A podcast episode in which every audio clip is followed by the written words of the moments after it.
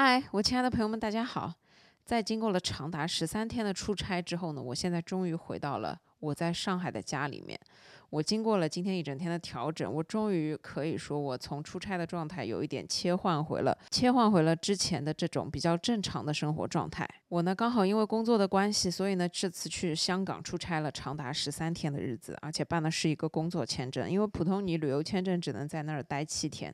然后呢，这次整个出差呢，真的是我在整个出差的途中有了很多的生活感悟。所以呢，今天这一期呢，我就想索性跟大家分享一下我在这一次出差当中所收获的一些最重要的一些生活的感悟。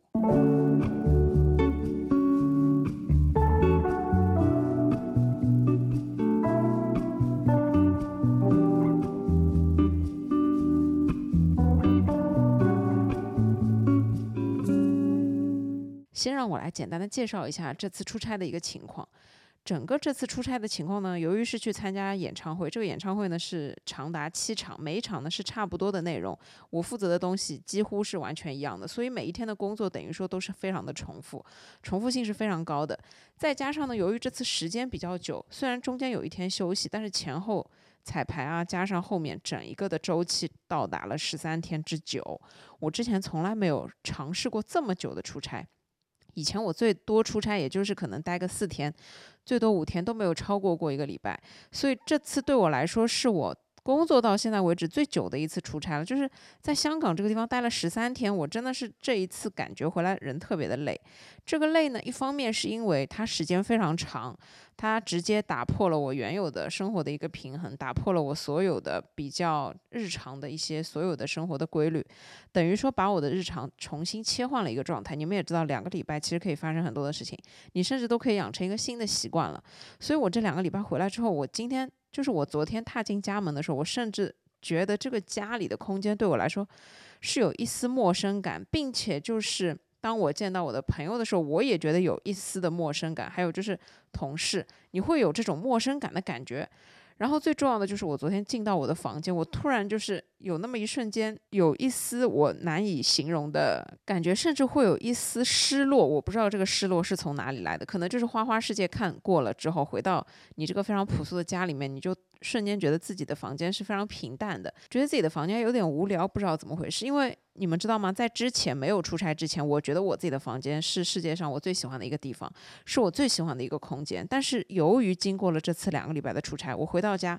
我看到我的房间的时候，我第一反应是，哎，我的房间是这个样子的吗？好像有点无聊，就不知道为什么会有这样的感觉。我觉得很大程度上都是因为跟这个陌生感是有关系的。除了打破了我原有的日常所有的平衡之外，最关键的是这次出差还是比较累的。它累的点在于，每天我们的开工时间差不多是下午的三到四点，然后我们的下班时间差不多是在十点到十一点，有时候晚的话会到十二点多。这样子呢，一来我的生物钟又是比较固定的，我在八九点一定会醒过来，所以就。是睡眠的时间缩短了很多，休息的时间完全不够。然后白天，其实我虽然有几天就是真的白天整个待在房间里面，什么事情都不做，但是你还是会有几天会想要出去逛一逛啊，走一走啊什么的。所以等于你白天也不能休息，晚上你又要工作，整一个下来就很累。再加上呢，你在出差的整个过程当中，你整个人啊真的是比较兴奋的。肾上腺素一直感觉在分泌，你会碰到很多新鲜的东西，你会看到很多没看过的东西，你都会让你觉得很兴奋。你的整个激素水平是处在一个比较高的，又加上我们做的是演唱会，音乐一响起来，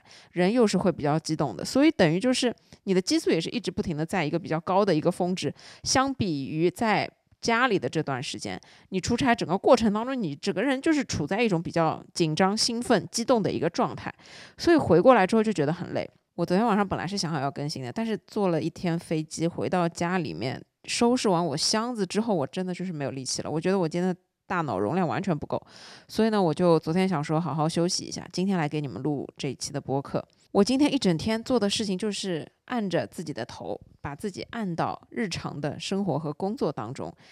就是让让自己强行的去适应。原本的这些生活和工作，比方说在家里面我要做的哪一些事情，比方说要给自己烧饭，比方说要准备吃的东西，比方说要吃蔬菜，比方说要收拾，然后比方说到了公司之后，我就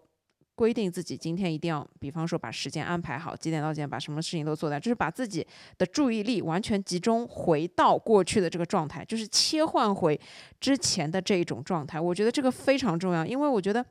我这一次最大的感受就是，当你出差出了很久的差，回到你自己原本平淡无奇的生活和工作中，你会有落差感，你会有很强的失落感，你会觉得自己的生活很没劲。就是这种没劲，会让你没有动力去做任何事情，会让你觉得一直不断的出差多好呀，一直不断的玩多好呀，会让你陷入到这种假假想的、假性的这种想象中间，会让自己觉得好像我就应该不停的出差，甚至开始我有那么一瞬间开始思考，哎，我下一次出差是什么时候？但是我就是强行让自己切换回来，我觉得其实一直不停的让自己去。想要经历这些新鲜的事情，或者说是让自己处在这样一种激素水平比较高的状态，它是不长久的，它是很累的。我是可以了解得到这背后的一些问题，所以呢，我觉得我能做的就是强行的把自己切换回自己原本的生活状态，这样我才可以得到正常生活、日常生活的一些平凡的小快乐。否则的话，就是你整个人的情绪波动就会非常的大，你就会觉得很没意思嘛。所以这次出差真的也算是一种非常新奇的体验。我以前其实不太能理解那种为什么就有一些人这么爱出差。经过这一次，我其实完全明白了，就是因为出差带来的这种新鲜感是人很难抗拒的，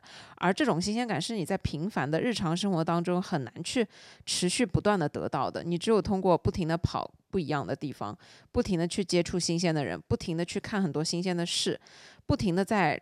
每一个不同的出差当中去体验这些。不一样的新鲜感，你就会觉得说你的生活是一种很快乐、很有意思的状态。就是这种有意思的状态，会让你有一点可能上瘾，有一点让你觉得。好像一直想要沉浸在这个里面，因为相比我们普通的乏味的日常生活来讲，出差真的是很有意思。所以经过这次，我真的能明白为什么有些人真的很爱出差。我还记得我之前看过一个电影，叫做《在云端》，它讲的呢就是一个男主角，他的工作是要飞到世界各地去帮人家的公司进行开除员工这样一项工作，然后是面对面的，所以呢，他可以飞遍世界各地。然后呢，他。自己的一个目标就是一定要飞到一张不锈钢的 VIP 超级金卡，然后这张超级金卡好像世界上只有几个人才有。他的目标就是一定要获得这张卡，一定要飞到这张卡。然后为了这张卡呢，就不停的一直在飞飞飞飞。然后他就每一次都非常享受这个整个出差的整个过程。这个电影的结尾就是他虽然飞到了这张卡，但是他还是一个人，他什么东西都没有。所以这个电影回归到最后的一个主题呢，就是说你的生活当中不可能永远只有自己，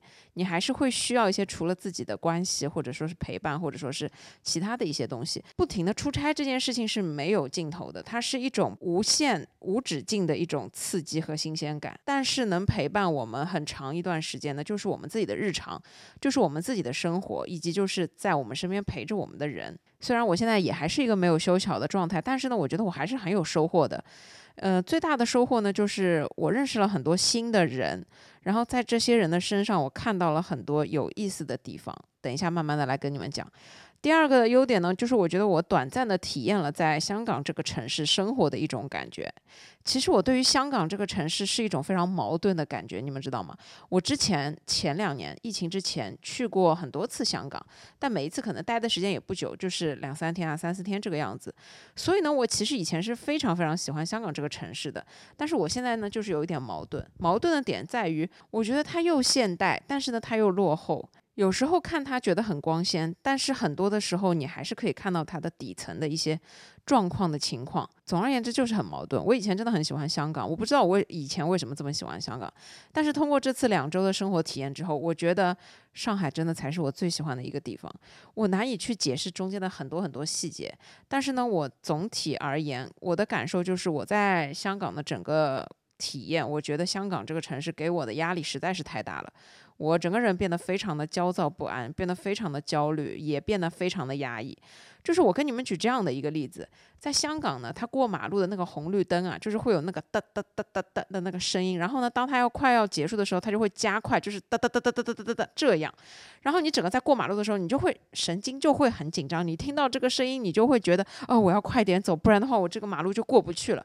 然后像这样的一个细节，它发生在只要你出门。就会你沉浸在这样一个环境当中，多待了几天之后，我就有点受不了，我就觉得这个节奏实在太快了，我只想要慢悠悠的过马路，我只想要慢悠悠的走路，我并不想要像所有人一样走的那么飞快。然后在地铁里面也是一样。在地铁里面，你会感受到所有的人走路都飞快，仿佛都是下一秒就要迟到了，而且要扣很多钱的那种飞快，就是每个人都在赶飞机、赶火车的这一种快。这种环境会促使你自己也变得非常的急，变得非常的就是走路会不自觉的加快，你会觉得你好像会错过一班车一样。但是其实对我来说，完全可以毫无压力的想要上地铁就上地铁，我想要错过几辆车就错过几辆车，我根本就不赶时间嘛。但是没有办法，你到了那个环境之下，你就。被他同化了，你就会觉得你也需要快一点，你也需要抓紧一点。还有一点就是在香港的整一个工作的氛围，在他的地铁车厢啊，还是在公交车上啊，还是在任何的地方，比方说商店啊，或者比方说是我们工作的那个场合，都非常的安静，都没有人讲话。其实我本人是不太能接受这样的工作环境的，我真的会觉得非常压抑。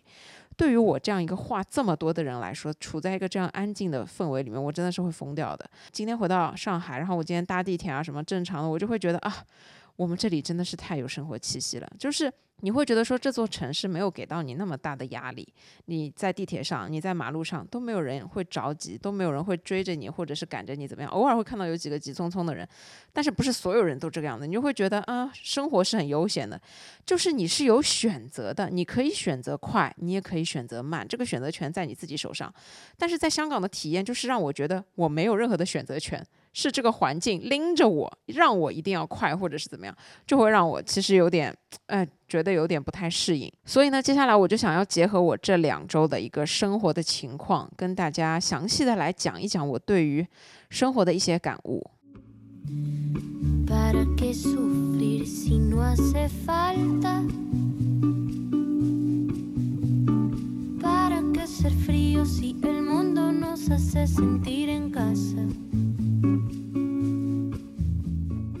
首先，第一点，我的感悟就是，当你在生活当中什么事都不需要做的时候，你一点都不快乐。我这里说的是我一点都不快乐，就是我这两周在酒店住嘛，然后你住酒店，其实什么事情你都不用操心的，你不用烧饭，你不用做菜，你不用买菜，你不用收拾房间，对吧？每一天都会有固定的人来帮你打扫，然后呢，你也不用去思考就是做饭这件事情。像我之前每天基本上都要自己做饭，我每天就是琢磨三顿饭。我们有时候说起来，哎呀，生活嘛很无聊的，每天就是琢磨三顿饭。好了，当你开始出差，你不用琢磨三顿饭，你也不用做家务。这个时候，我一开始的前两天我是开心的，我会觉得很轻松，我会觉得。我想吃什么都可以去吃，我楼下就有很多的茶餐厅，我对面就有好吃的鸡蛋仔，我就很开心。我一开始的前三天，我真的是很开心，而且我到了之后，我朋友就带我去吃了我我对面离我超级近的一家碗仔吃和一家鸡蛋仔。但问题就是在三天之后我就腻了，同样一碗碗仔吃，我在吃了三遍之后，我真的腻了，我吃不下了。鸡蛋仔也是，我不可能天天吃，对吧？然后这个时候你就会开始陷入到今天吃什么的这个困局当中去。然后当你在出差的时候呢，你因为完全不需要要自己烹饪，不需要动脑筋，所以其实你只是去自己做选择，我今天吃什么东西，你不用去菜场买菜，然后再去想它怎么烹饪啊，怎么就这些事情你不用操心的，你完全不用做任何的家务。但是我发现我就是不快乐。我楼下虽然有茶餐厅，虽然有麦当劳，虽然有赛百味，虽然有所有的这些东西，但是我问问自己，我想吃吗？我其实真的都不想吃。就是你在有限的选择里面去做选择的时候，你发现这些选择都不是你想要的选择。但是如果你今天自己烧饭，你肯定会问自己今天想吃什么？我是想吃西兰花还是想吃大白菜？我是想吃牛肉还是想吃鸡肉？我是给自己的一个范围，然后呢，我根据自己的今天的感觉、今天的想法去做选择。啊，我今天吃牛肉，那我就去画一包牛肉出来。那我今天是想吃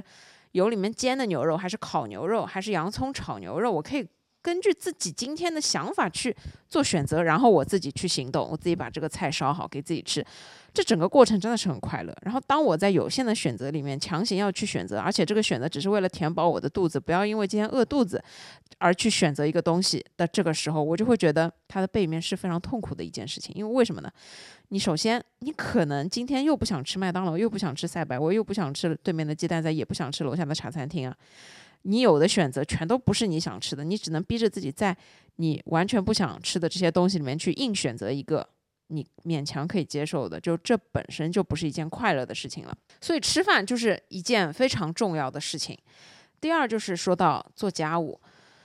做家务这件事情，我觉得也非常有意思。原本我想的是，世界上没有人爱做家务，如果天天住酒店，一定没有烦恼。嘿，这次就不是这样子。我住了两周酒店之后，我发现我还是有烦恼的。这个烦恼在于说，呃，它很神奇。我原来以为我只要不做家务，我一定是快乐的。住酒店嘛，不用做家务，每天有人帮你打扫房间，帮你用吸尘器吸，帮你换干净的毛巾，帮你铺床单。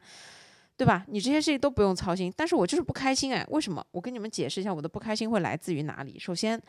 我在早上起来了之后，我就想着我要去吃早餐，然后这个时候呢，你就想着，哎，我去吃早饭，我要吃一个小时，那我就把打扫房间这个灯给按着，这样我可能吃好早饭了，回来之后房间就已经打扫好了，我就可以待着做我自己做的事情。因为我不像其他的游客，可能就是白天都在外面的，我真的白天有时候需要整天待在酒店里面。然后这时候就会发现，你吃完早饭回到房间，发现房间没有打扫，这个时候我就会开始有那种不安定的感觉。哎呦，他没有来打扫房间，那他是不是要待会儿来？那我这个灯是要熄着还是亮着？这个时候你就会开始纠结。好，你不去想他，你觉得算了，就这样子吧，你就把那个灯关了，然后做我自己要做的事情。我想说洗个澡，结果好了，澡刚刚洗完。刚刚跑出来还没有擦干身体，就开始有人按门铃，说要打扫房间了。然后这个时候，哇，我就开始紧张，我到底是应该先开门还是不应该开门？我是应该隔着门跟他说抱歉，等一会儿再来，还是应该开门跟他说好？这这样一顿折腾完了之后，你就会发现。虽然有人帮你打扫房间，但这件事情本质上不是你可以控制的。他要打扫很多个房间，你不知道什么时候轮到你的房间，对吧？然后你就会觉得自己的生活其实并不能完全的被自己掌控，这个时候就会有那种不安定的感觉。其次就是，我发现我这个人呢，就是，哎呀，真的人是会很作的。有人来帮你打扫房间这件事情本来就已经是一件好事了，对吧？但是我一直跟你说，你不要去把。什么随随便便的人来跟你自己做比较，不要去跟没有意义的事情做比较，比较都是怎么怎么样的。我一直会这样说，但是我发现任何事情，它只要但凡有不一样的呈现方式，你就会容易做比较。为什么会这样说呢？是因为在我住酒店的这段时间里面，我就发现了打扫房间的一共有两个阿姨。一个阿姨会帮我叠衣服，另外一个阿姨不会 帮我叠衣服。首先打扫房间，她就只要打扫房间，我根本不需要她帮我叠衣服，对吧？但是我第一天进去，那个阿姨帮我叠了衣服，我进到房间，我的观感是非常好的。那个衣服非常，就是我的睡衣睡裤非常整洁的，就是叠好了，正正方方的在我的床上。我会觉得她这个行为非常贴心。就是我以前住过其他的酒店，也是有一些会叠衣服，有一些不会帮我叠衣服的。但是通常就是叠衣服这个行为真的会很加分。好了，第二天。当我进房间，我发现床是铺干净了，然后我的衣服就被放到了我的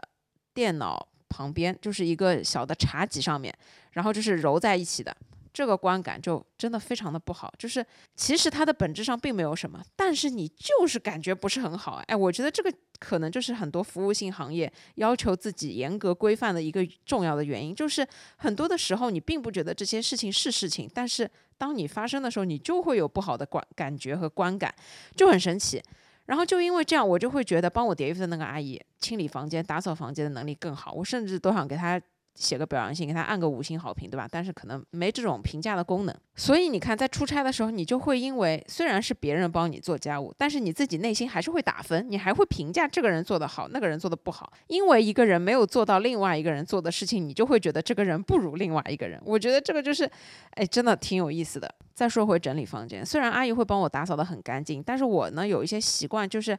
阿姨虽然会打扫房间，但是她完全不会动你的任何物品嘛，所以有时候你放在桌上的一个垃圾袋，明明没有用了，但是阿姨也不会帮你收走的，因为你如果不要了，你要自己去扔，所以就是自己还是会稍微进行一点简单的打扫，但是这个打扫呢，你就会觉得你。不是在打扫你自己的一个空间的这种感觉，所以整个过程就是会让我觉得有那么一点奇怪。我觉得这个就是住酒店的一个区别，就是虽然我告诉自己我要在这个房间里面待两个礼拜的时间，我要暂且把这个空间当成是我自己的空间，但是你会发现没有办法。它就不是你自己的一个空间。首先就是它不受控制嘛，其次就是很多的东西不是你自己一个人可以去做决定的。就像打扫房间这个事，你连他几点钟来你都没有办法知道，就这已经是一个很大的未知数了。因此呢，我就思考出了一个道理，我就觉得说，在你的生活当中，如果你真的每天都是衣来伸手、饭来张口，其实你真的一点都不快乐。我想了一想，我自己在家里面的时候，我的快乐来源其实就是今天想要吃什么，然后自己去认真的给它烹饪完。坐下来，安安心心的拍一张照，然后把自己的饭吃完。虽然洗碗的过程我很痛苦，但是我整个烹饪啊吃的过程我是很开心的。就是这里会有一个占比，但是当我真的什么事情都不用做的时候，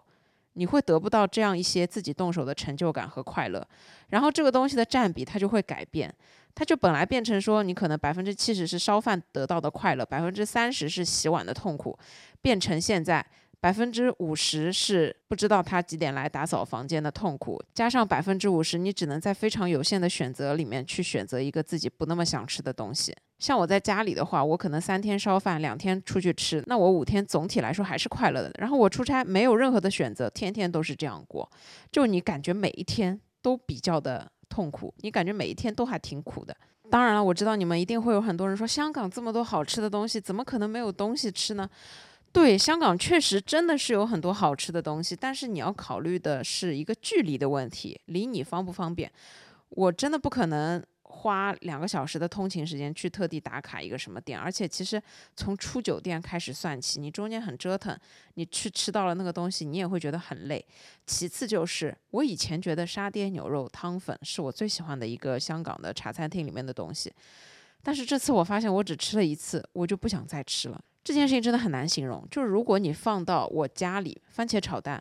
我可以天天吃，我吃不腻。但为什么我在那边沙爹牛肉河粉，我吃了一次我就再也不想吃了？而且这道菜是我明明之前很喜欢吃的，但是我就是跟你们说，如果你每天只能下楼吃这个东西，而且你要天天吃，你真的是会受不了，你真的是会腻的。就很多的时候不是在于这个东西我们喜不喜欢，而是在于你有没有选择。所以到后面几天，我真的情愿就是超市买一点自己想吃的东西回来吃了。而且再跟你们讲，我是一个很爱吃沙拉的人。我在家里的时候，我基本上隔三差五一周都总要吃个两三次沙拉，无论是什么沙拉，我都是很喜欢吃的。但是因为这次出差，酒店里面唯一的蔬菜就是沙拉，甚至就是我午餐晚餐我也吃不太到什么蔬菜，正儿八经的那种蔬菜，我只能靠早上的这一顿沙拉来补充一点绿色蔬菜的时候，我每天都在吃沙拉。我真的，我现在都不想吃沙拉了。我跟你们讲，所以我觉得这里有一个很重要的哲学，就是有很多人觉得说，我的烦恼来源于我要每天做很多的事情。如果有一天我可以躺平，什么事情都不需要我去做的时候，我一定会变得很快乐。这里的这个哲学，我想说的是，当你什么事情都不需要做的时候，其实你没有什么选择；而当我们需要去做很多事情的时候，其实我们是有很多的选择的。我们今天可以选择早上洗衣服、中午洗衣服、晚上洗衣服，但是如果有一个人来帮你洗衣服，你就没有任何的选择，你唯一的选择就是他帮你洗所有的衣服。我觉得这个哲学就是这样的一个意思。所以，当我这次出差两个礼拜，体会到了这件事情之后，我开始变得很喜欢我自己的生活，我开始变得。很喜欢我自己过去就是日常好不容易建立起来的那一套的系统，我会觉得说不用保姆，我不用人来帮我，我不用饭来张口、衣来伸手，但我依旧是快乐的。我去做这些事情，所以我才快乐。当然了，我这次出差最大的一个痛苦，还有就是自己洗衣服。虽然有人帮你打扫房间，但是衣服还是得自己手洗。但是你手洗衣服，你只能手洗衣服，跟你今天选择手洗一条裤子，还是全部扔到洗衣机里面来洗，还是送出去洗，这又是两码事情了。我只有一个选择，就是只能自己手洗衣服，所以这就让我很痛苦。因此呢，我就觉得说，在生活当中，我们就是需要去做很多的事情来获得一些快乐。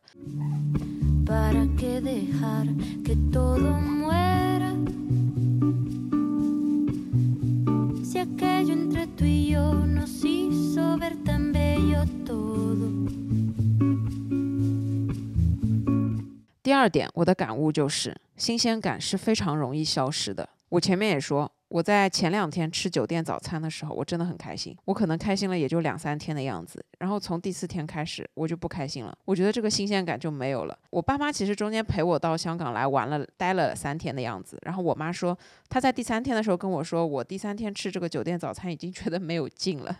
她说我现在有点心疼你，已经吃了十几天。我觉得呢，生活里面一定是需要新鲜感的。就比方说，你隔两个礼拜要去打卡一家新的没有吃过的餐厅，或者说是跟朋友约了去一个从来没有去过的商场，去体验一下新的环境。我觉得这都是需要的。但是跟出差不太一样的是，出差所带来的这种新鲜感，在一开始它会让你觉得很开心，但是呢，这其实是一个假象。我觉得呢，这就像我妈之前说的一句话：任何事情第一次的时候都你都是觉得好的。当我前两天刚过去的时候，到了场馆开始做事情的时候，我也很开心，因为所有的一切都是新鲜的，所有的一切东西都是我没有体验过的，甚至就是每一天我香港朋友给我送的那些点心啊、甜品啊都是不一样的。今天是什么双皮奶冻，明天是什么蛋挞，后天是什么什么包，就每天都是不一样，翻着花样，你就会觉得很开心。但是到了第四、第五天，时间久了之后，你看到这些东西啊。我就是很直观的，我看到所有的这些菠萝包啊、蛋挞啊，所有的这些东西也好，我就开始麻木，甚至就是酒店的早餐，我也开始变得很麻木。我觉得我下楼只是把自己的肚子填饱，然后我就进入到了一种叫做苦中作乐的一种状态。其实呢，它背后就是我已经开始感觉到麻木了，我就开始想新鲜感这个东西。它这么容易消失，所以你就没有办法一直不停的去追求新鲜感啊！因为当新鲜感消失了之后，你要问自己，那意义请问在哪里？那请问你追寻的东西到底是什么？所有的东西第一次我们都是可以体验的，问题就是当我们体验完了之后，新鲜感褪去了之后，它才会开始体，就是体现到它真实的一种面貌。就比方说跟你们举这样的一个例子，你去香港的那些比较。久的开了比较时间长的那些传统的茶餐厅吃饭，或者说是喝早茶的地方吃东西。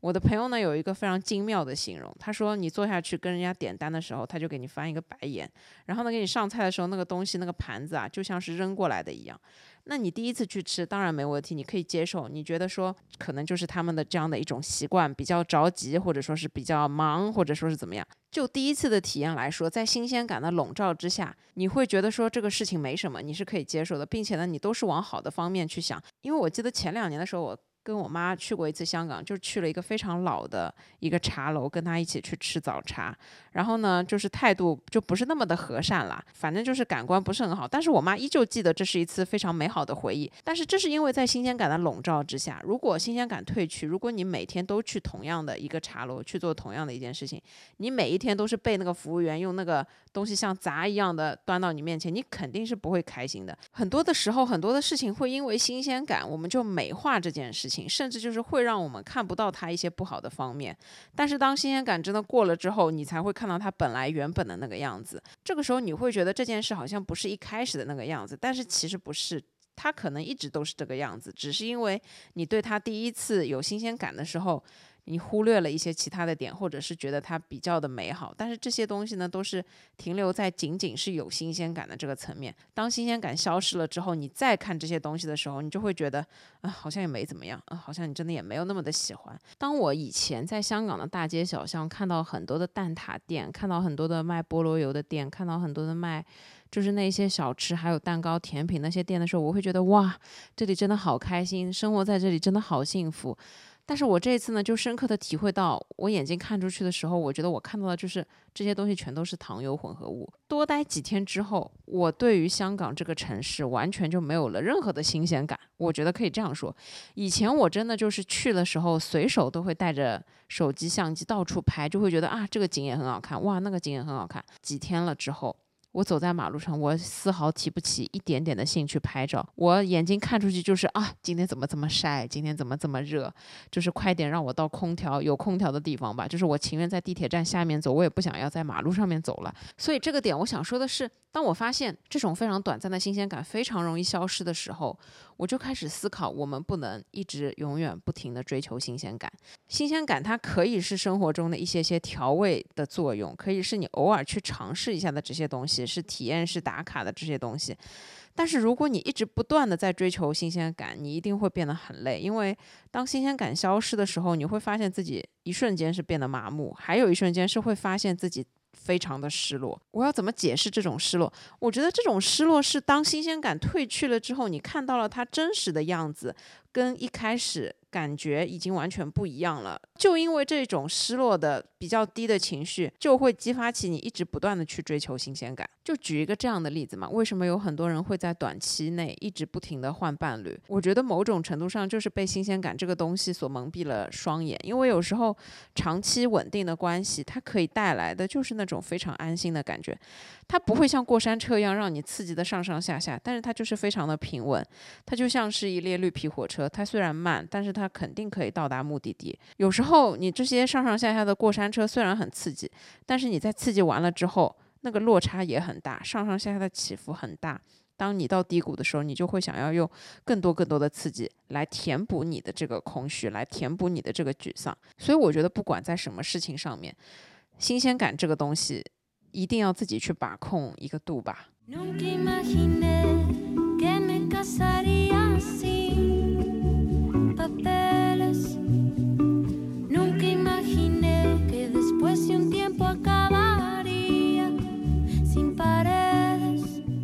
第三点，跟大家分享一下这次我在出差的时候碰到的有意思的人。第一个呢，就是我想说，独立的人可能是非常害怕孤独的一种人。为什么我这样说？就是首先从我自己出发，我觉得我自认为还算是一个比较独立的人。但我同时承认，我也是一个非常害怕孤独的人。我是一个非常能跟自己相处的人，但是同时我又是一个非常渴望社交和喜欢社交和喜欢被人陪伴和喜欢就是有人跟我在一起的这样一种人。在我以前刚刚工作开始出差的时候，我经常是跟我的同事和我以前的一个领导一起出差。嗯，那个时候呢，就是一开始的几次都是我们约好一起到机场，然后呢，因为他有会员，我都是跟他一起办值机，然后到休息室吃饭，然后一起登机。那个时候啊，就是我从来没有过一个人自己到机场去办值机或者是怎么样。然后有一天，就是我那个领导要跟我回来的时候飞不一样的地方，好像我记得。然后我那天就是感觉非常没有安全感。但是当我经历完了那一次之后，我发现我好像就是长大了，可以独立了的时候，我才发现就是。当有人在旁边保护着你的时候，你可能就学不会独立这件事情。然后我觉得独立就是当你在出差的过程当中，你会时时刻刻的感受得到。自己就真的是一个人，就是像我后来很多次都是一个人去出差，一个人做所有的事情，一个人到机场飞到北京开一天的会，然后再飞回上海，整个过程就是我一个人。这种独行侠的感觉呢，虽然很好，你会觉得自己是一个很有用的人，你会觉得自己很独立，对吧？你好像不需要任何人的帮助，但是同时我自己内心啊，我是觉得有一点空虚的。这个空虚的点呢，就在于说。你觉得你是一个非常独立的人的时候，你觉得好像你不需要任何人，但是同时好像也没有任何人需要你。就是我觉得任何时候你在建立连接的这个过程当中，你才能体会到快乐。就是你被需要，或者说是你需要别人，就是很多的这种关系，它才构建出了我们一个比较立体的那种人生的脉络，那种社会的关系，或者说是一种人生的。感情的一种层次，当你时时刻刻都可以做到一个人，什么人都不需要，也没有人需要你的时候，其实真的还是挺孤独的。当然，我可以享受孤独，我相信有很多人可以享受孤独，但是我承认我没有办法享受一辈子的孤独，我没有办法享受很长时间都是只有我一个人的孤独，所以我需要很多的关系，我需要很多的朋友，我需要很多的亲人。等等的，我是需要这些东西的。而且我发现有意思的是，我越是独立，我害怕的并不是孤独这件事情本身，我害怕的是，就比方说我这次出差，我前两天就我一个人待着，挺好的。中间两天我爸妈过来陪我，我觉得那两天真的很开心。然后后面他们飞走了之后，又剩我一个人，我害怕的是这一种，你来陪我几天之后，你又走了，我又要一个人待着的这种孤独。我不知道你们有没有这种感觉，就是我后来查了一下，我觉得这个东西有一个名词，它叫做分离焦虑。我这一次呢挺神奇的，就是碰到了我一个同事，他呢其实跟我之前完全不认识，我们是网友见面，然后一起工作，然后我在中间很长的一段时间呢都跟他一起待着，去逛超市啊，去什么商场啊，然后一起吃盒饭啊什么的。然后他这个人非常会照顾人。然后我跟他处了几天之后呢，就有一点像要处成朋友这个样子。但是呢，由于工作的关系，他要比我提前走三天，所以呢，他就已经早走了，然后就很早就飞走了。飞走之后呢，我那一天哦，真的就是感觉到很空虚，因为在那一天我爸妈也回家了，然后他也先飞走了，然后我那一天就是觉得又要切换到我自己一个人待着的这种状态。我虽然是有那么一点点小小的 emo 的。虽然是比较短暂的时间，我就切换调整回来了，但还是感觉得到这种时候，我就开始思考人啊，这个动物啊，就是需要关系，就是需要陪伴和就是需要一些社交的。你没有这些东西，你真的会觉得就是不开心。但是其实过了那几天，你好像又好了，就是那个情绪好像又调整回来了，又可以比较理性的，就是啊，我好像还是可以正常的工作啊，正常的怎么样？但是就是在他们刚走的那一瞬间，你觉得？哎呀，我好像又要一个人待着了。就是我才发现，我其实内心可能是害怕这一种孤独的状态的。所以我觉得说，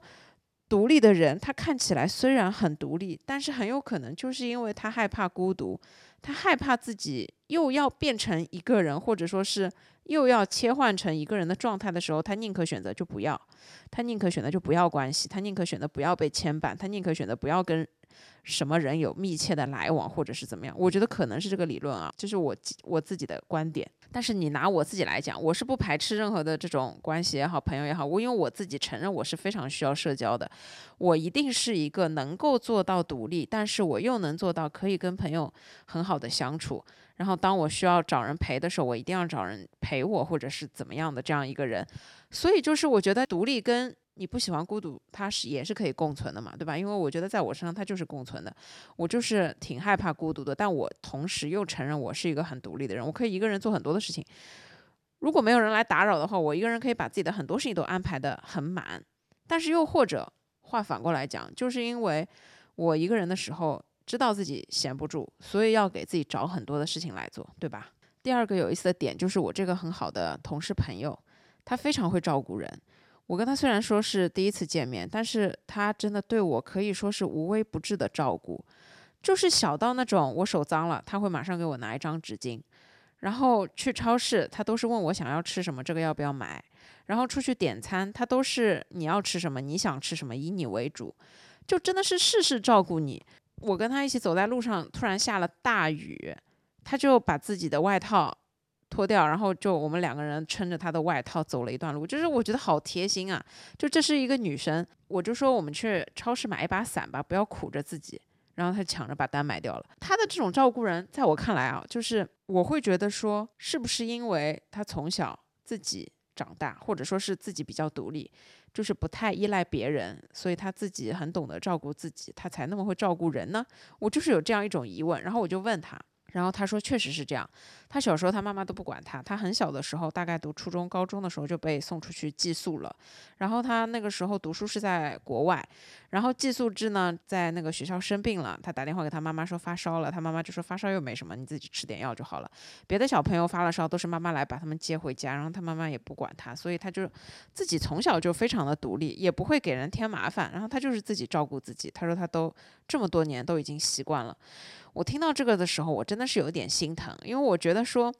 你因为自己从小没有被人好好的照顾过，你才这么会照顾别人，那你应该也很会照顾自己的感受。但是就是我不知道怎么说，因为像我就是从小是被我妈挺好的照顾长大的，虽然小时候我妈对我的教育也是把我当男孩子养大，但是当我念了大学工作之后，她其实对我真的还是。就是真的很会照顾我，甚至我印象特别深的，就是在我大学生病的时候，我妈就是大老远把车开来松江把我接回家，所以她对我的所有的这些照顾，就会让我觉得说很贴心。她是一个非常好的交朋友的人，但是我就会有点心疼她，我觉得说，嗯，她应该要对自己也好一点，她一定要懂得更爱自己一点，什么事情。可以以别人为主，但是他一定也要想到一点自己。就是他说他自己是讨好型人格嘛，其实我觉得是有一点的，因为我妈其实也有一点讨好型人格。我觉得讨好型人格其实就是因为从小到大没有被很好的关爱，或者说是被宠过，然后。你在小的时候就会是觉得不能给别人添麻烦，就会觉得一定要自己多做一点什么，千万不要被嫌弃，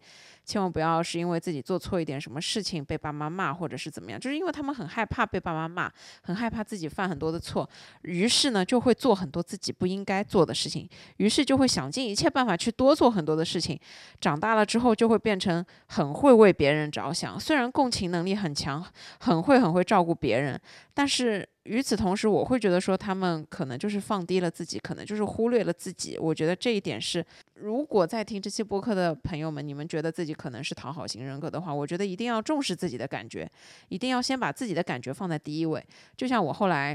跟他一起，我就说你想吃什么就吃什么，你想吃什么我就陪你吃什么。我说我这个人很好说话的，所以我们后面就是相处的特别开心。他虽然照顾我照顾的很好，我也尽量的把他照顾的很好。他。每次吃盒饭都是先帮我挤辣椒酱，因为这里就要说到了，我们吃的那个盒饭特别难吃，你不放辣椒酱和酱油是根本吃不下去的。每次他都是问我想要吃什么，然后我们啊，我说我们都各拿一个，都吃吃看，一起混着吃，share 一下。然后每次打开饭盒，他都是。会就是抢着帮你挤辣椒酱、挤酱油，然后就是我帮你挤，你帮我挤，就是这个样子。反正总之呢，就是我觉得，像在出差过程当中啊，你遇到这种不一样的人，而且在出差的整个过程过程中，你会碰到很多的事情。然后你在遇到这些人去处理这些事情的时候，你是很容易能够了解到一个人是什么样子的，你是很容易跟他可以产生一些共鸣啊，或者说是怎么样。就是如果能处成朋友，那一定能处成朋友，对吧？特别是在出差的这种过程当中，很多的时候你们是需要朝夕相处，很多的决定需要你们共同去做，甚至就是有很多的工作上上的事情都要协调，再加上吃饭这些事务。巨细的事情，就等于说吃住都在一块儿的这种情况，你是很容易了解一个人的。所以我就是觉得说，这个出差的过程，你可以遇到不同的人，去了解不同的人，去跟一个人相识的这整整个过程，我觉得都还是挺有意思的。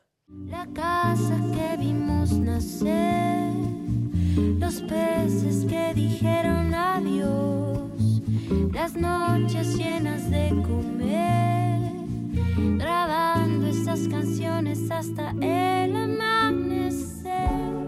第三个想跟你们分享的，这次出差的过程当中呢，有另外一个团队里面的一个工作人员，她是一个非常年轻的小姐姐、小姑娘，她年纪比我小很多，好像她是九六年还是九七年的。我先跟你们形容一下她的外形，她的外形特别的酷，她的整个头发非常长、非常多，然后呢都是漂过的，非常非常浅的浅黄色。她没有眉毛，她应该是把眉毛剃了。在眉毛上面有一个眉环，就是一个眉钉，就是装饰的。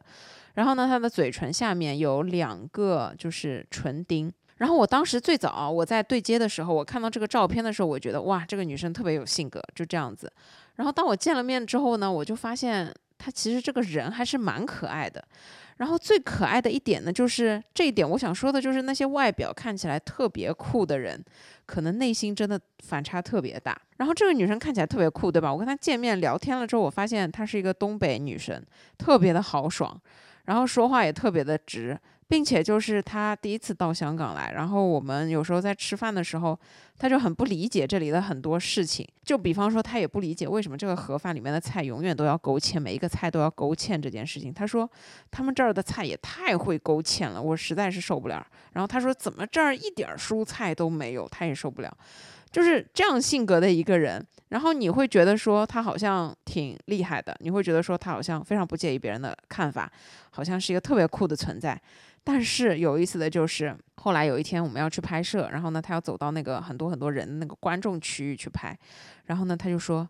你能不能跟我一块儿去？”他说：“其实我是个社恐。”而且我还特别容易社死，我经常做很多社死的事儿。然后他给我讲完之后，我就一直笑，我觉得天哪，这反差也太大了，就看起来是可以吃小孩的那种，你们懂吧？就是一个不恰当的比喻啊。然后实际他说出来的就是他内心其实是一个也是非常胆子不是很大，然后会有一点点的小害怕的这样一个人。就是很多的人啊，我们看上去他是什么样子，跟我们真正了解了他是什么样子的之后，你会发现人好像真的也不过如此。就有你很多时候你会有这样的体会，就是你觉得很多人看起来这样子，但其实他的很多行为又好像跟他的外表真的不太符合的时候，你会觉得说，我们其实对于外人来讲，我们的外表，我们看上去的样子，只是我们的一种伪装。但是呢，只有真正懂我们的人，他们可以透过伪装看出来我们是什么样子的人。我觉得我们每个人都有伪装，这是一件非常正常不过的事情。这也是一种维护自己的体面、维护自己的自尊跟维护自己尊严的一种最好的方法和方式嘛。但是我始终觉得说，无论你的外表是冷酷也好，无论你的外表是高冷也好，我觉得这里呢，就是无论外表再怎么样去伪装。真正懂你的人，或者说真正想要懂你的人，他还是可以想办法去了解你，或者说是想办法去懂你。他不会被你的这个伪装所蒙蔽，或者说被你的伪装所吓退了，或者是怎么样。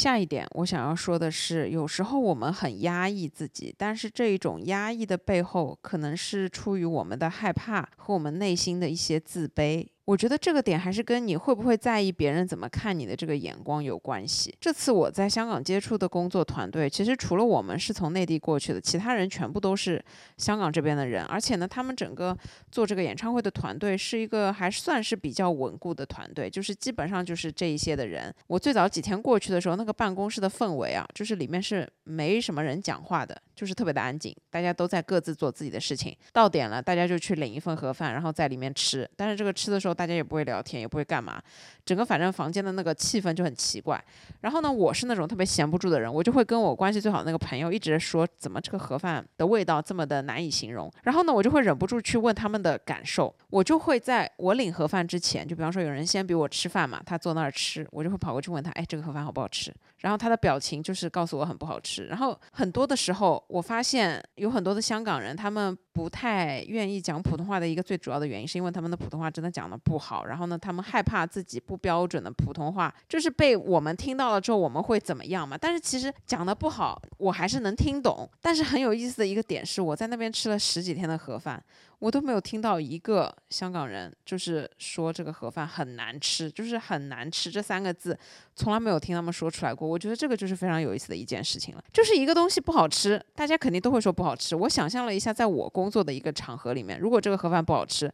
大家一定会说不好吃，甚至都会发朋友圈吐槽说不好吃。哎，但是在香港这个环境之下就不是，他们会非常压抑自己内心的想法，他们会想要把自己的观点隐藏起来，不要让别人知道。为什么呢？是因为别人也没有表现出来他们的想法，所以我也不能表现出来他们的想法。如果我表现出来我的想法，一定会被他们说，一定会被他们嘲笑或者怎么样。他们的内心世界其实是这个样子的。所以呢，当我后面一直。不停的跟他们几个工作人员交流的时候，我发现每个人都知道这个盒饭不好吃，但没有一个人说这个盒饭很难吃。所有人都在忽略、无视这件事情，但是所有人都知道这个盒饭不好吃。这样一种压抑的背后，他的一个理论，我就会想说，到底是因为什么？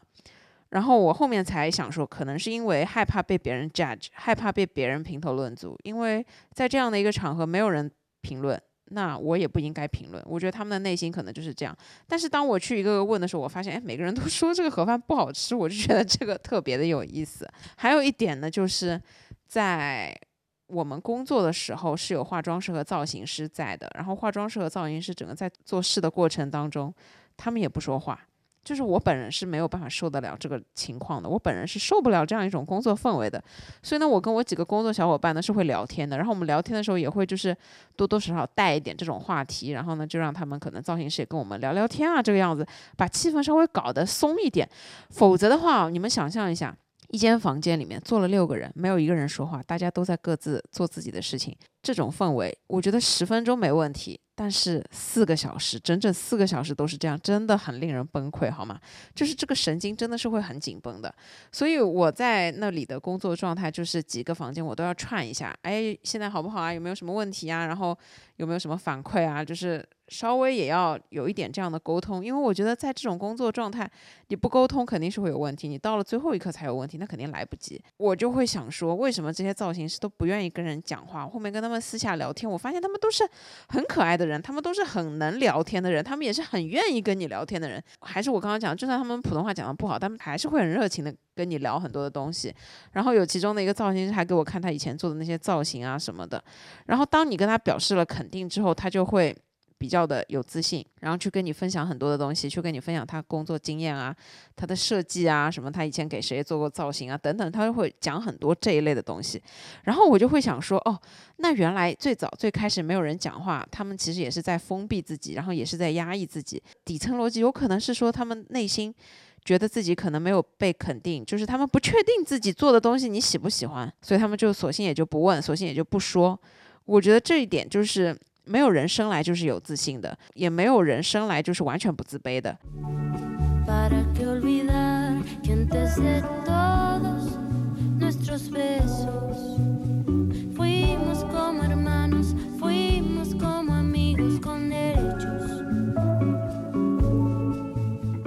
下一点呢，我想说的是，归属感非常的重要。我以前从来没有思考过关于归属感这个问题。是因为我就生活在我自己的家里面，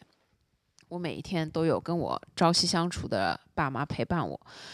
所以我不会去思考归属感到底是一个什么东西。但是这一次，当我一个人在香港打工这么多天，我突然就感受到了归属感这件事情是很重要的。就是我在那个地方，虽说是出差，你不需要去找归属感，但是当你在一个地方待了两周之久的时候，你会发现你对这个地方完全没有办法产生任何的归属感的时候，你会开始特别想家的时候，你就会发现哦，去找一个有归属感的地方，长长久久的待着，真的是一件很重要很重要的事情。就是当我在香港待久了之后，我发现我已经被同化了。我走路变得飞快，我开始面无表情。我开始对很多的事情变得麻木，我开始走在路上就是自己顾自己，眼睛都不会往旁边去瞟。我在坐地铁的时候，我也不会去关心我身边的人在干嘛。我在买单的时候，前面的人发生了一些什么样的意外，我也不想要去关心，也不想要去多说一句话。这种时刻，这种细微的时刻，会让我觉得我已经完全被这个地方同化了。我甚至被同化到什么程度呢？就是我那天走在路上被两个人问路，一个是外国人，是一个黑人，他找不到。一个酒店问我怎么走，另外一个呢是一个本地的中年阿姨，她是一个本地人，然后呢向我一个游客问路，最后我这个游客呢打开百度地图为他指了一条明路，就我觉得我已经被同化到这个程度了，并且就是我已经建立起了一套在当地的日常的时候，我发现我依旧没有对于这个地方的任何的归属感。我虽然也有朋友，我虽然也见到每天一样的工作伙伴，但是我对这个地方就是产生不了任何的归属感。我想了一想，一方面呢，是因为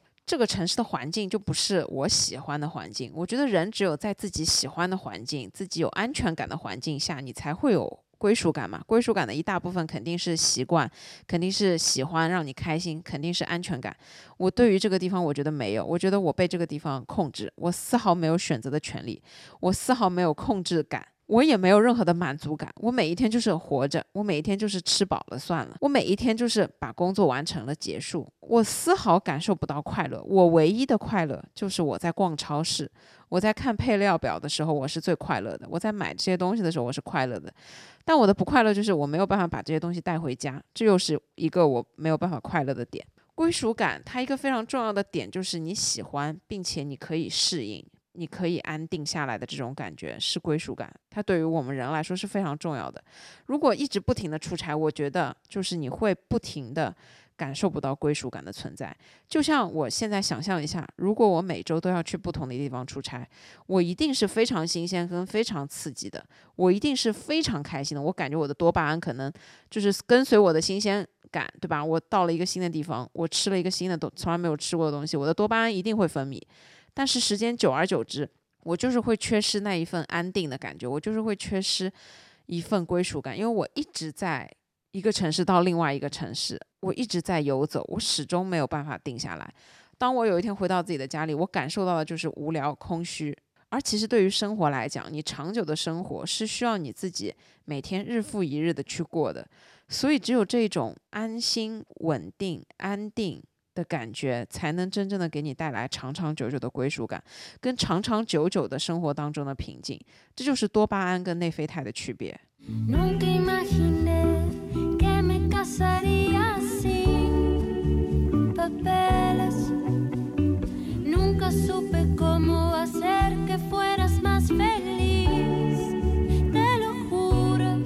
下一个点，我想说，生活中就是有苦才有乐。为什么我会这么说？是我觉得，如果你在生活当中事事顺心、事事如意、事事顺遂，你一定感受不到快乐。像我这次出差，其实中间还是遇到蛮多就是有波折的地方，有一些不那么顺利的地方。就拿这个盒饭来讲好了，我又要举这个盒饭的例子了。虽然这个盒饭这么的难吃，我一直说这个盒饭真的很不好吃，就是那种扔掉你不会觉得浪费，不会觉得可惜，你甚至没有办法去理解为什么在香港这样一个地方可以产生出这样一份难吃的盒。饭这种概念你根本无法理解，但是我跟我的同事们每天一起吃着这么难吃的盒饭，我觉得还挺快乐的。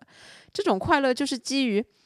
你在选择之前，你知道这个盒饭就是不好吃，但是大家一起在苦中作乐的这个感觉是蛮好的。还有就是中间跟另外一个香港人聊天，我就跟他说，虽然这个盒饭很难吃，但是呢，相比之前三年什么活动都办不了，什么事情都做不了的时候，你会觉得说你现在在这个地方吃着。这么难吃的这个盒饭也是一种快乐，他表示无比的赞同。我觉得这个点我想要跟大家分享的就是，生活当中很多的苦，它其实并没有那么的苦。生活当中的很多快乐，就是苦中作乐而来的。嗯，我不知道你们有没有过这样的体会，就是当我们现在一切都安好、安居乐业、天天太平的时候，你其实感觉不到什么差别。但是回想你以前苦的那些日子。其实你是留下很多美好的回忆。就拿我们以前读书的时候军训来说好了，军训真的特别苦，但是我相信每个人都会留下那么一点点军训快乐的回忆吧。就拿我自己来说，我军训留下的快乐回忆就是晚上跟同学溜出去玩，明明熄灯了，然后还跟朋友悄悄的溜出去，去唱歌也不知道是什么。然后呢，弄到很晚才回到学校。然后第二天呢，这个军训就训不动嘛。然后太阳又很热，然后就跟教官说：“教官，我不太舒服。”然后教官说：“那你就到树下休息。”然后就 几个女生一起在旁边树下休息。就是这种很奇怪的这些小事，就是虽然军训是苦的，但是它里面会留下一些快乐的回忆。我想说的就是生活是苦的，但是这些苦里面会留下一些快乐的回忆。我那天想到有这样的一件事情，就是那天不是跟我爸妈出去野餐嘛？野餐的时候，我给他们两个人带了两个小板凳，但那个小板凳呢是没有靠背的。我爸呢后来就是坐那个没有靠背的凳子，坐的有点累，所以呢他就索性坐到了那个地上面，就是那块毯子上面。然后呢又想要有个靠背，然后我妈呢正好坐在那个小的凳子上面，然后我妈的。双腿就成了我爸的一个靠背的支撑，我就觉得这个场景其实是挺有爱的。然后后面我就说，哎呀，我帮你们一人去买一个那种折叠的凳子，这样下次我们出来的时候就不用这么累了。然后我妈就说了一句，哎呀，生活嘛就是这个样子，你不用事事都做到位的，你事事都做到位了的话，你很多的这种开心。这种开心也体会不到了。我觉得这句话其实是蛮有意义的。很多的时候，我们以前说条件不好的时候，大家一个东西分着吃，觉得很开心。现在钱可以买到任何东西的时候，这样的一些快乐也就没有了。所以我觉得就是在整个出差的这个过程当中，给我的一个体会就是很多的快乐，你是从这些苦当中去获得的，你是从这些。大家一起经历过来的不容易，大家一起经历过来的这种困难中间去获得的。如果事事顺遂，事事太平，事事都很好的话，你就没有这种反差，没有这个反差，你就体会不到中间的这种不快乐跟快乐的这样一种对比了。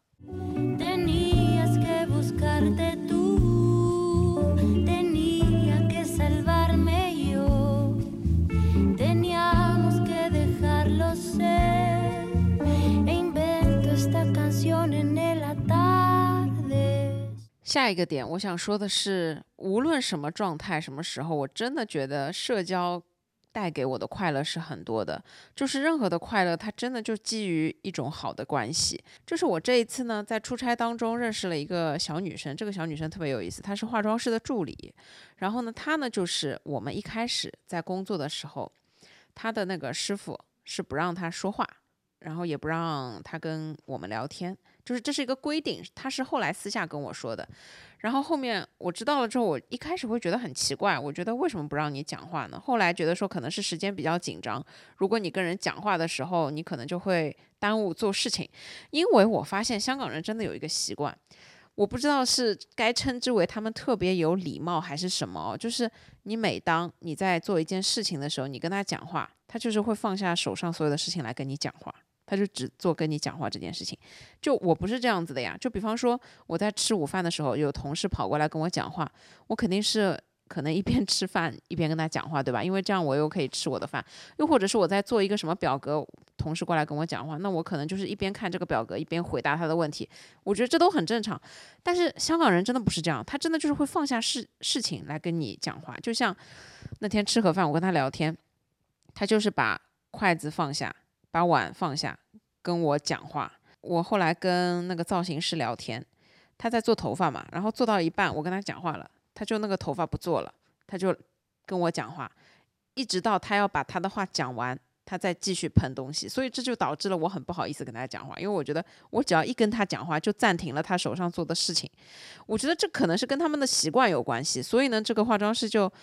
跟他的助理说，就是你在做事的时候不要跟人聊天。我觉得可能是因为出于这个关系，但是对很多人来讲，你不会影响也就没问题。然后后面呢，我就跟他私底下，等他忙完了之后，我就跟他聊天，说我你看上去就是那种很喜欢跟人聊天、很活泼的性格。他年纪特别小，是零零后，好像是零二年还是零三年，最后一天他们不需要来场馆工作，然后呢，我们就一起出去吃了一顿，我让他陪我去吃了一个牛腩粉，然后我们在吃饭的时候就跟他聊了一个天，然后我觉得。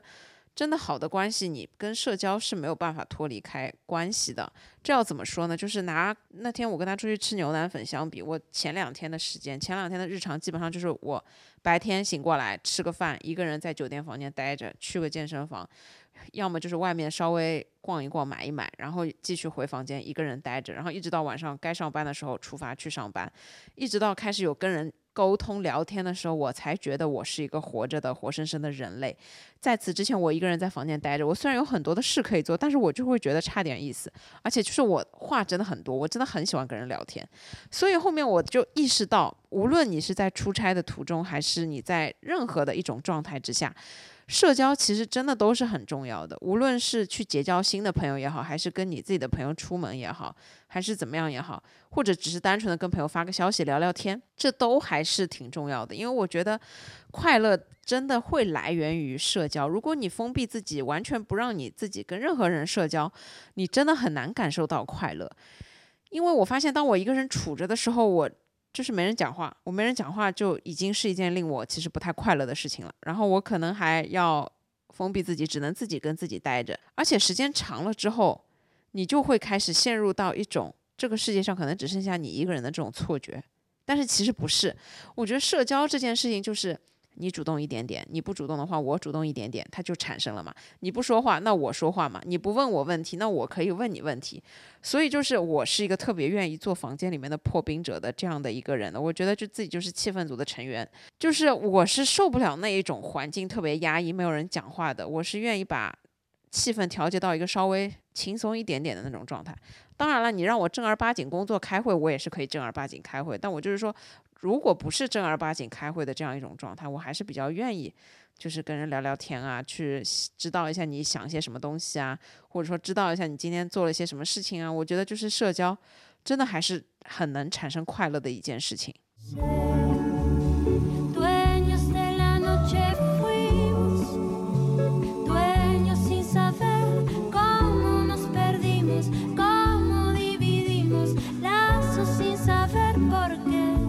好了，我亲爱的朋友们，那以上这一期呢，就是我想要跟大家分享的我自己在出差过程当中的一些对于生活的感悟。我觉得这次整个出差的过程对于我来说是一次非常新奇的体验，也是一次非常难忘的回忆。但是同时呢，又是一次非常。嗯，我认为特别的苦中作乐的感觉，有很多人觉得说我这次出差肯定很爽，肯定很开心。哎呀，你要去香港啊，这么好的地方待，但是其实你多待了之后，你会发现吃嘛也没什么东西吃。我并不是说香港是美食荒漠啊，但是对于我来说，就是我说的那个样子，就是我不愿意花很多的通勤时间，或者说是排队去特地吃一个什么特别好吃的东西。我觉得这不是我生活当中会发生的一件事情，我只能在一些。仅有的选择中去做一些选择，这就令我不是特别的，就是满足感不是那么的高。总之就是幸福感特别低，就不像你在这里，你可能随便去一个什么饭店吃了一个什么东西，你幸福感会特别强啊。但是我觉得就是我。就算去楼下吃我最喜欢吃的这个东西，我的幸福感依旧很低，就是整个氛围就给我一种非常压抑的这种感觉。我在出差的整个过程当中，幸福感最高的一个瞬间是跟我爸妈一起去逛了菜场，然后呢，其中呢有一个菜场特别的便宜，三十五块港币可以买到四个非常非常大的芒果。我买完了之后特别开心，然后我跟他说谢谢谢谢的时候，他就是。我要谢谢你才对，就是非常的冷漠的这样一句回应。但是那个瞬间是我觉得幸福感特别强的。回到酒店吃那个芒果的时候，也是我感觉幸福感特别强的。其他的时候，就是你只是觉得自己在填饱肚子。所以呢，就是综上所述，我觉得是一次很。新奇的体验吧，就是，但是呢，你中间的很多苦你也只有自己知道。就是在表面人家看来，你在香港待了那么多天，当然对吧？我朋友圈发的也是很开心，就是去了一趟石澳，然后就是一起工作啊，工作的状态什么样，人家都会觉得你挺好的，挺开心的。但是其实发自内心的，我摸着良心跟你们讲，我这次出差那真的特别辛苦，特别累。就是我真的只是在苦中作乐而已，而且我只是在可能就是想方设法的去得到一些人生的体验吧。因为这次出差只是说我不得不去，所以呢，总而言之，我觉得任何时候人生中发生的很多事情，我是习惯说去换一个方式，去换一个角度去看待，这样你会快乐很多。因为在你面临一个没有选择的选择的时候，你只有通过自己改变看他的角度，给自己一个新的选择，或者说是给自己一种。新的想法，因为人生是体验式的嘛，很多的时候我们只有体验过了之后才知道。就像我这次体验过了之后，我就知道我不是那一种可以一直不停出差的人。我觉得我是一个追求安定生活的人，我不是那一个可以到处去跑的人。我觉得我不是一个浪子，我觉得我是一个安居乐业，可以享受自由自在自己。非常规律的日常的这样的一个人，当然了，我知道我自己的状态还是需要一段时间才能调回之前的状态。就像我昨天回到家，我想到要自己烧饭，